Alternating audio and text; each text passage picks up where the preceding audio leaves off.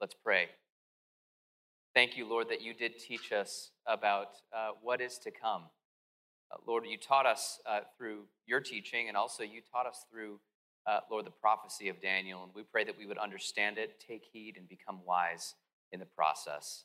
We pray in Jesus' name. Amen. You can be seated wherever you are. And if you have a Bible, I want to encourage you to get it out and turn to Daniel chapter 12. It's also printed in your bulletins. Well, let's see. You don't have bulletins unless you downloaded it, um, but I'm sure the words will appear on the screen. Um, so, Daniel chapter 12, this is our last sermon in a series on the book of Daniel. And we're going to talk about what the future holds. So, if you knew one year ago what would happen in 2020, how would you have prepared? About that. If you knew in November of 2019 what would come in the next year, how would you have prepared uh, last year? If you knew that COVID would turn our world upside down, if you knew that racial unrest and a divisive election was in store, how would you have taken action? Um, maybe you would have just gone right out and bought up all of your favorite kinds of toilet paper and canned goods it could be that you would have like gathered with as many people as possible, like even though maybe you're an introvert, and um, it would have been like, I want to go to every dinner party I'm invited to. I want to hug every person on the street. Not going to wear a mask. I'm going to dine indoors. I'm going to dine in basements. Um, and uh, maybe you would have bought stock in Zoom. Some of you have been like, why didn't I buy stock in Zoom? Why didn't I buy stock in pharmaceutical companies that are making vaccines? Maybe you would have signed lease, a lease on a larger apartment or, or house. Maybe you would have learned conflict management skills and practiced them with your extended family last Thanksgiving. You could have done that. Uh, or maybe you would have made friends outside of your ethnic group and, and broadened your horizons and deepened your understanding. If we knew what was ahead, we would have been better prepared. Now, prophecy uh, is a gift from God to help us prepare for the future. That's what prophecy is. The whole point of prophecy is not to predict events with precision so that we know which stocks to buy. That would be insider trading and very unethical. The whole point of prophecy is to rightly interpret reality, both our past, our present, and our future because God has an interpretation of it that often differs from ours. And so he gives us prophecy so that we can match our interpretation with his. And then when we respond to the prophecy, we can, we can respond to it and become wise. We can become wise. Now, as I mentioned, we've been studying the book of Daniel, and it ends with a word of prophecy. Um, this, this word of prophecy tells us about three moments that are just over the horizon the first two moments everyone in history will face, regardless of belief system, regardless of their, their life or behavior. But then there's a third moment, and it's a reward for anyone who is prepared, anyone who's wise. It's a relief, it's a privilege, um, it's, it's the happy ending that we all long for. And my hope is that we would all be made wise. Everyone tuning in would be made wise by paying attention to these three moments. Um, and so let's be prepared for the future, for what we will be facing, for what's to come. We, weren't, we didn't know what was happening in 2020, but we can know what's happening beyond 2020. So, what does the future hold? First, the future holds a moment of trouble. The future holds a moment of trouble.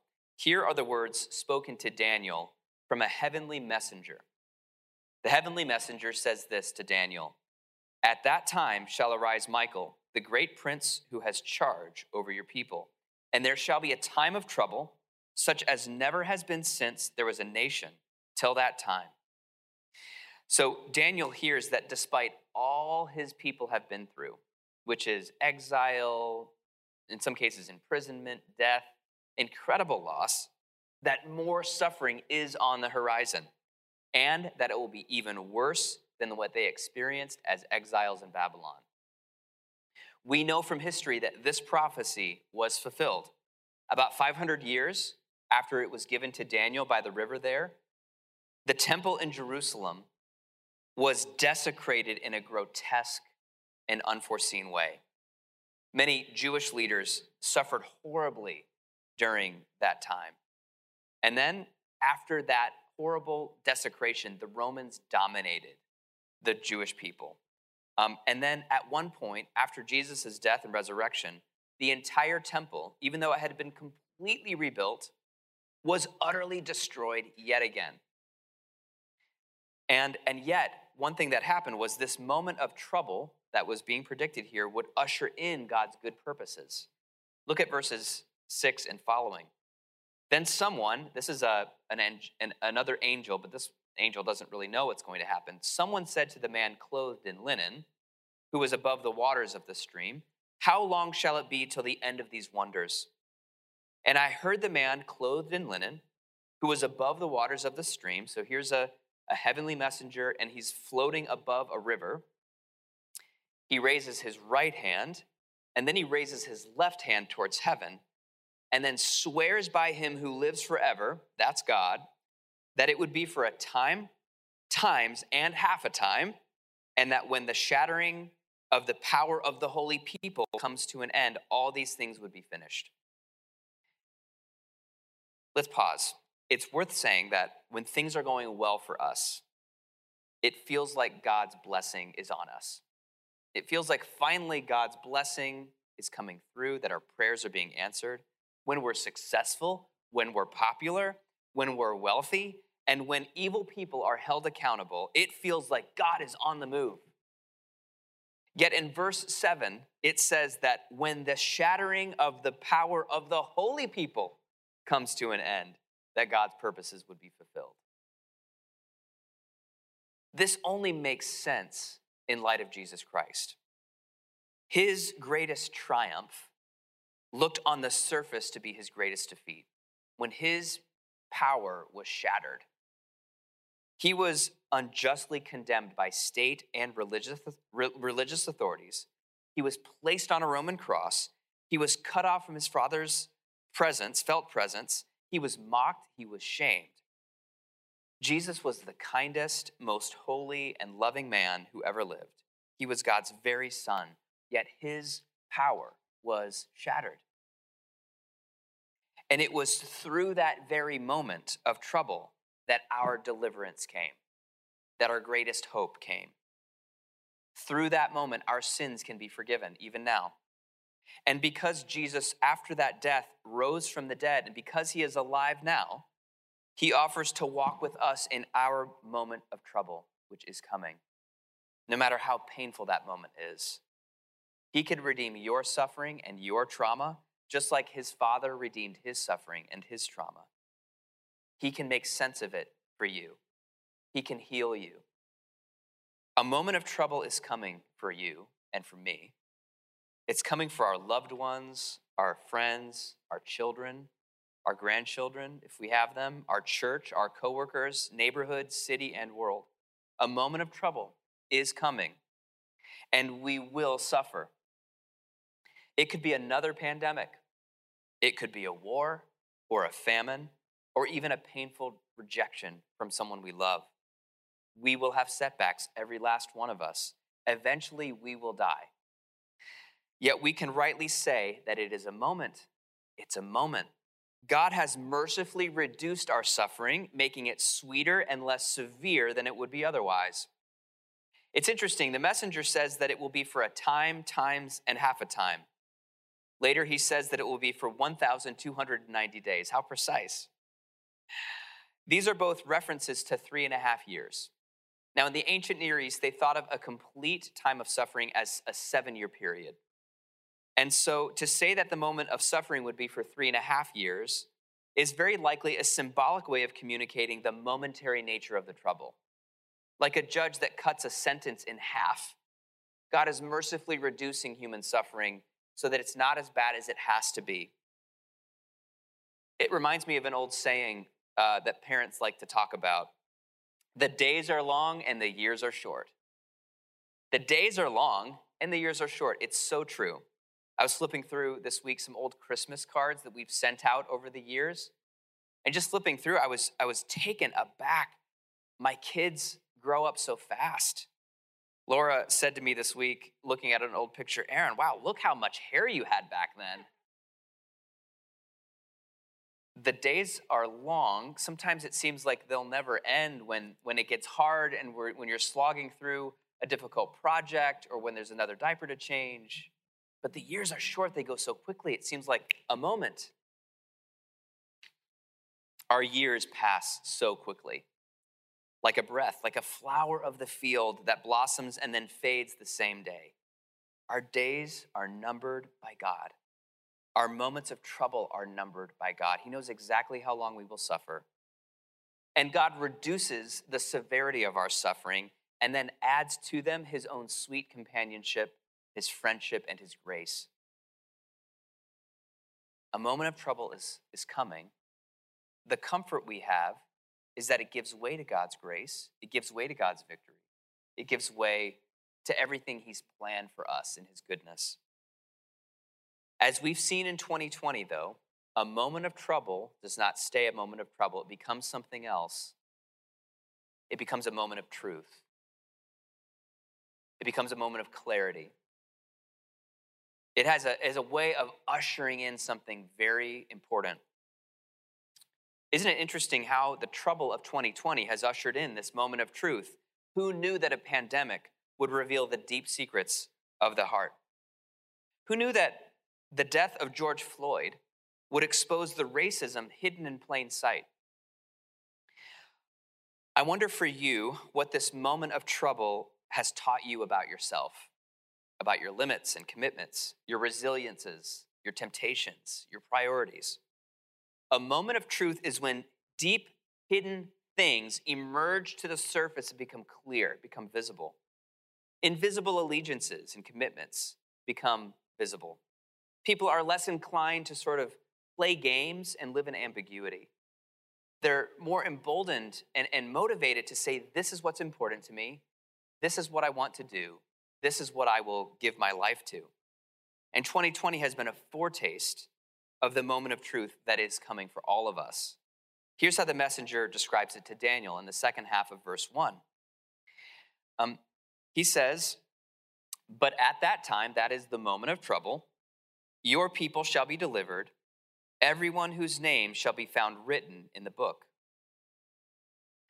Verse 2 And many of those who sleep in the dust of the earth shall awake, some to everlasting life, and some to shame and everlasting contempt. This moment of truth um, is described here as a global awakening, where things that were previously seen as grotesque are revealed to be beautiful, and things that were previously uh, thought to be uh, to be beautiful are actually revealed to be contemptuous and grotesque.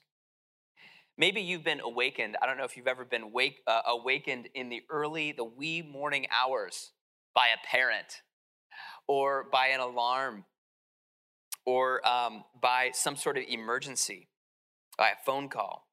Ready or not, it's time to get up. And the condition that you wake up in is the condition that you walk around in. Um, so here's what happens at the end of history it's revealed to Daniel. Imagine everyone in human history is sleeping in their graves. Their life is over, their commitment has been sealed. And along comes the Son of Man. His voice is the voice of many waters. It sounds like a great multitude when he speaks. And in John 5, he said that he would speak and he would wake people up. And some people would be, would be wakened up to everlasting life, and some people would be wakened up to everlasting death. Um, we will all be summoned from the graves. We will stand before God's judgment throne. Jesus himself will summon us, wake us up from our sleep and we will experience God's holiness like we've never experienced before. We will experience His great love like we've never experienced before. And everything that we've become experts at hiding in our own life and in our own heart, things we've forgotten about, things we don't like to think about, will emerge, like it or not, to the surface. Some will awake to everlasting life. Their names will have been written in God's book. Someone, or everyone who called on the name of Jesus Christ to save them, to forgive them, will enjoy life with him forever. And on that day, they will be filled with gratitude for the blood of Jesus that covered their sins. We will never be more grateful for the cross of Jesus, than on that day it will be so precious to us. Now, some, the messenger says, will awake to shame and everlasting contempt. If you, in the end, detest God's love, if in the end you do not want God's rule, you do not want God's kingdom, His power makes you feel resentful and angry, and you resist it, He will not force you into His kingdom. If you insist on finding meaning and salvation aside from God, He will say in the end to you, Thy will be done. Jesus, as he did in our gospel text today, frequently taught on hell, not because Jesus is mean, but because Jesus is kind, and he wanted us to be ready. Hell is a place beyond the reach of God's love and holiness. And if you were listening to the sermon, you are not, you are not um, be, uh, beyond the reach of God's love and holiness. In the end, there is no ambiguity. There is ambiguity now for many people, but in the end, there will be no ambiguity. Some will awake to everlasting life, and some will awake to everlasting contempt. Now, if this sounds harsh and unloving to you, and I can understand why it would, I want you to consider the alternative. Consider that there will never be a moment of truth coming for human history. Consider that the arc of the universe cannot bend towards justice because there's no arc to bend in the first place. Consider that the earth will never give up her dead and the secrets they keep. What if history has no meaning other than the strong eat the weak and then they pretend it never happened? So much that currently appears to us to be just and right is actually deeply unjust because it's been so well hidden. We need this moment of truth. We long for this moment of truth, a final reckoning. We need God to reveal our secrets he intends for it to be a relief and a joy and a moment of grace. Now, maybe you're listening to this sermon and you're at the place where you're right on that line where you really do want to be ready. You don't you know that you're not ready, but you want to be ready. You don't want to be caught off guard. You want to be wise. You're asking, how do I get ready for this moment of truth? Here's how you get ready plain and simple. You just tell God, you like speak from your heart God, I want to be ready on that final day. Please forgive my sins. Please forgive my secrets. Carry them even. Fill me with your Holy Spirit. Through Jesus' sacrifice on the cross, make me a new creature. Make me ready for eternal life. Make me clean from the inside out. Give me that eternal life now and help me live for you for the rest of my life. And then, after you take that step of prayer, get in touch with us, become baptized, enter the process where the church can actually teach you how to follow Jesus in this life. And he will do it. All he wants is your willingness and your open heart. He invites our unworthiness, he invites our foolishness, he invites us to come to him. God does not force anyone to come to him. He invites, he calls, he pleads because he wants us to be ready. That's why he spoke these words to Daniel. So, what does the future hold? A moment of trouble. I guarantee you it's coming. A moment of truth. It's coming too. And you know this was coming. This is the alliterative moment. Okay? A moment of transfiguration is coming. A moment of transfiguration is coming for the wise. Now, what does transfiguration mean? I didn't just choose it because it starts with T. Um, transfiguration refers to a state of honor before God and with God. You've seen people honored, uh, maybe at a wedding or an award ceremony or a parade. You might notice that those who are being honored are like beaming. You have a sense that they have a straightened spine, they're, they're like smiling as widely as possible. And there's just this sense of like radiance coming from their face and radiance coming from their body. It's a state of, as it were, transfiguration. Transfiguration is when we are beaming from every pore of our being, especially through the marks of our suffering, the things we've endured faithfully, the moments of gold and glory that Jesus put inside of us when he had us in this life, in this moment of training.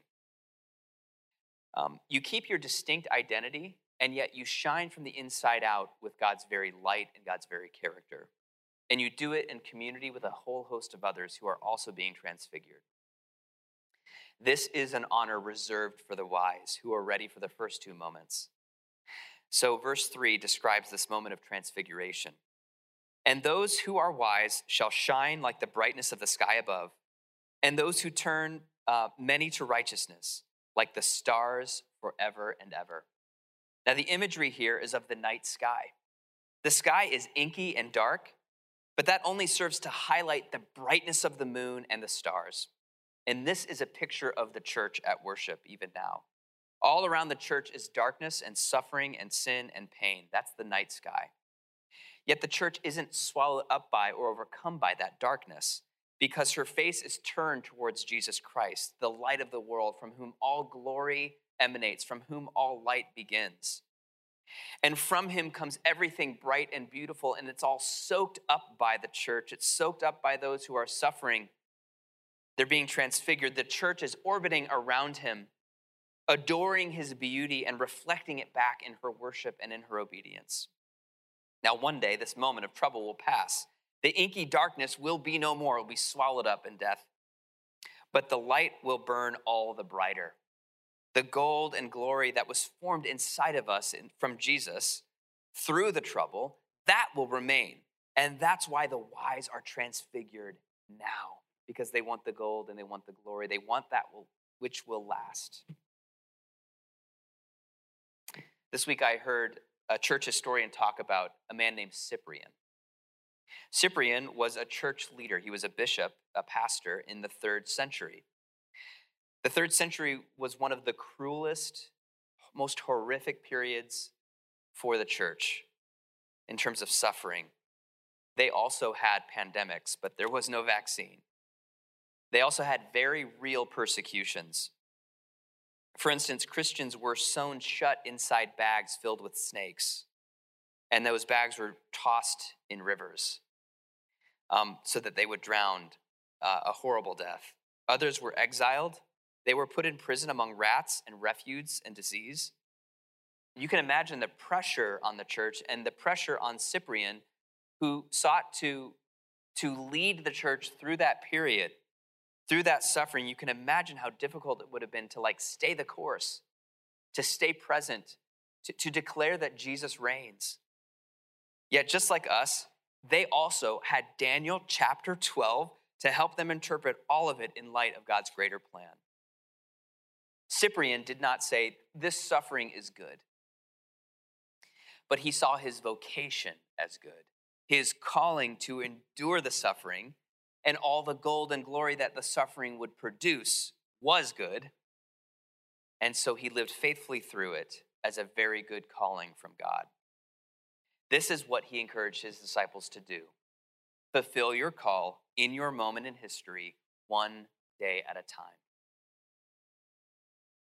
He encouraged them, and in fact, every single day is a collapsing of all three of these moments. That's how they got through it. They got through it one day at a time. Every day is a moment of trouble, quickly passing. Every day for a follower of Jesus is a moment of truth. Who has your allegiance? Where are your commitments? And every day is also a moment of transfiguration for the wise to worship and adore Jesus through obedience and, and, um, and commitment.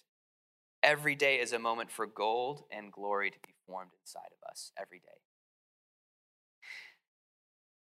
People of God, Immanuel Anglican, I know this has been an incredibly difficult year, bewildering, perhaps the toughest year you have lived through in your entire life. I know you've lost so much, real things, and you're discouraged. I plead with you to shine like stars now.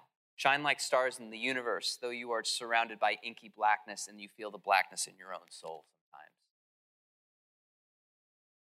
I plead with you to turn to Jesus in your suffering rather than away from him. This moment will not last long. The days are long, but the years are short. For those who endure, for those who do not give way to the temptations of the moment, who do not quit, there is a great reward. For those who feel discouraged, by your own sufferings and sin. The Lord is merciful. He's merciful for you, He loves you. Come to Him. Give what remains of 2020. Give what remains of this trial. It doesn't matter where you've been through this trial. You can just come to Him now and start afresh, start anew. Participate in worship every week. Open your life every day to the presence of Jesus. He's ready to meet with you and strengthen you and sweeten your suffering. He is ready to strengthen your heart so that you can endure this trial. We can shine like stars even now. The wise will be transfigured. I keep hearing stories of people from Immanuel who are engaging with friends and neighbors who need healing, who, who are spiritually open. They're open to prayer, they're open to meals, socially distanced, of course. They're open to they're open to conversation. The light of Christ that we celebrate every Advent is no longer being hidden under a bushel, let's just say. Because I keep hearing stories that the light is being shared freely and, and graciously. And I ask you to pray that the Lord multiplies these stories and gives you some stories of your own. Pray He gives you an opportunity to shine His light in a tangible way. We don't just shine in worship, we shine in mission. The movie of Gods and Men I saw this week, it tells the story of nine Trappist monks who served the needs of their Muslim neighbors in Algeria in the 1990s. They were men of peace, they were men of, of goodness, they were men of prayer, they were gardeners, and one was a doctor, another was did legal work.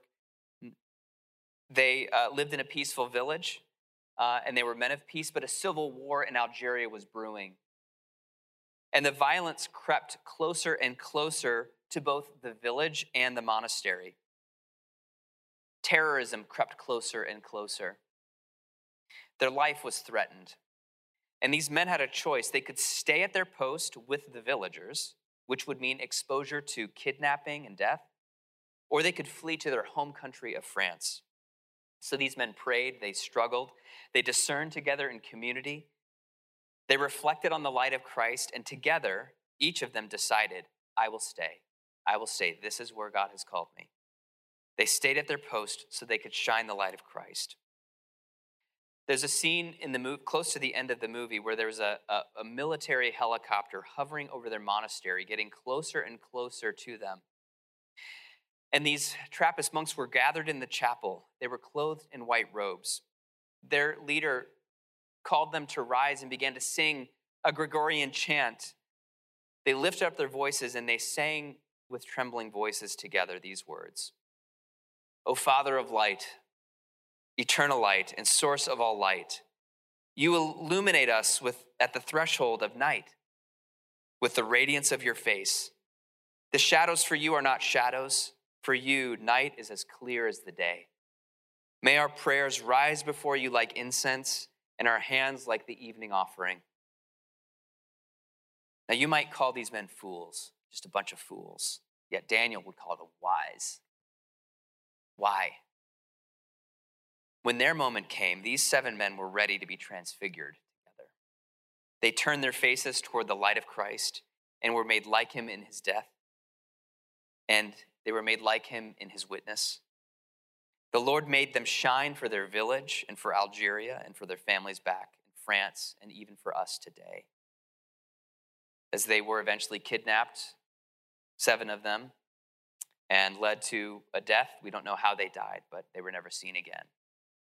But they are seen now, they are transfigured now, and they cheer us on now, along with all the company of heaven, so that we can be faithful in our day what does the future hold? It holds Jesus Christ, the Lord over our troubles, the Lord of truth, the Lord who will transfigure us now and forever. Let the wise hear and turn to him. While there is still an opportunity, while we still have breath, we know what's coming. The wise will prepare. What the Lord told Daniel, let us hear for ourselves. The final verse of all of Daniel. Daniel 12, chapter, er, chapter 12, verse 13. But go your way till the end. Go your way till the end. Stay at your post, Daniel. Do your job. Write down everything that you've heard. Finish the task, and you shall rest and shall stand in your allotted place at the end of days. At the end of days, may we be standing in our allotted place, transfigured before the Lord of glory. In the name of the Father, and of the Son, and of the Holy Spirit. Amen.